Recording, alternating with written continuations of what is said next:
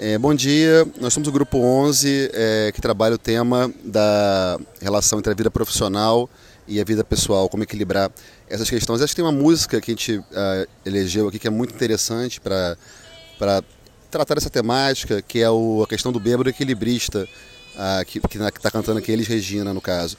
E tem uma, uma parte na música que eu acho que vai representar bem o que a gente está uh, conversando e tratando aqui nessa, nessa nossa, nesse nosso encontro que é a seguinte frase: é, dança na corda bamba de sombrinha e em cada passo dessa linha pode se machucar. A esperança equilibrista sabe que o show de todo artista tem que continuar. Eu acho que isso é, é, mostra bem esse, esse, esse ponto de como a gente deve tratar as relações que vão é, dialogar entre a vida pessoal e a vida profissional. É, você trabalhar só o ponto de vista profissional, buscar sempre se realizar especificamente na questão profissional, naturalmente gera é, rusgas, problemas na vida pessoal.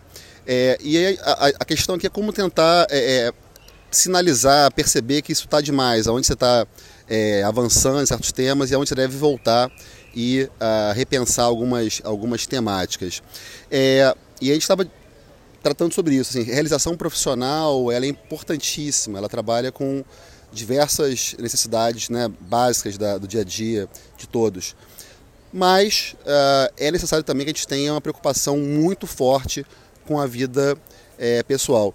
E uh, uh, eu acho que assim, o, o, ponto que você vê que é super importante de ter como, como, como central é quando surgem sinais na família, em especial as, as crianças são pequenas, que que estão é, sinalizando que está um pouco ausente como, como pai ou como mãe. Acho que nessa hora a gente deve repensar é, como balancear essa questão. Continuando nesse tema, eu acho que um dos maiores problemas que a gente encontra é justamente de encarar a vida e o trabalho como se eles fossem duas entidades separadas. Quando, na verdade, ao fazer isso, a gente tem uma tendência a descarregar toda a parte negativa dos nossos problemas no trabalho, que a gente já considera como algo que não deveria fazer tanta parte da nossa vida. E uma postura mais saudável talvez fosse entender que o trabalho ele faz parte da nossa vida, quer dizer, o trabalho ele é uma dimensão da vida da gente, com a qual a gente tem que saber lidar. E quando a gente muda essa perspectiva, a gente para de pensar nessa questão do balanço e tenta encontrar uma realização dentro da nossa vida como um todo e dentro dela também o trabalho. Então a gente integra as esferas da nossa vida com o trabalho fazendo parte dela, de forma que aí sim a gente encontre um equilíbrio razoável dentro daquilo que nos interessa mais.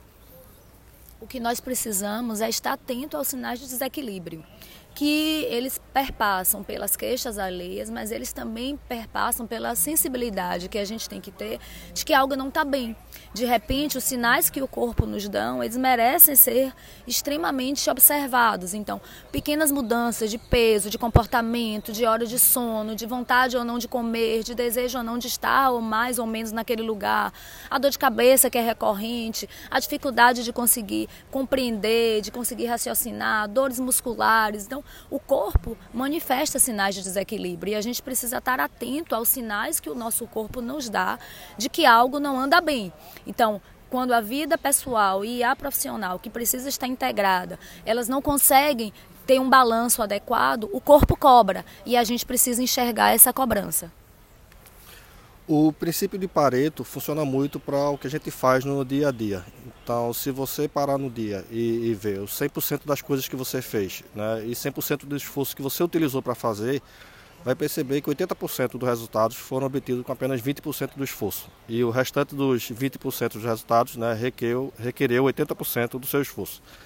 Então, planejamento é muito importante. É, listar as atividades que você tem que fazer no dia, isso em 5, 15 minutos e priorizar o que deve ser feito e separar por tempo que requer para você fazer essa atividade. Em curto prazo, médio prazo e longo prazo. Curto prazo seria os menos de uma hora, médio prazo até uma hora, é, 33 horas e longo prazo com mais de 3 horas.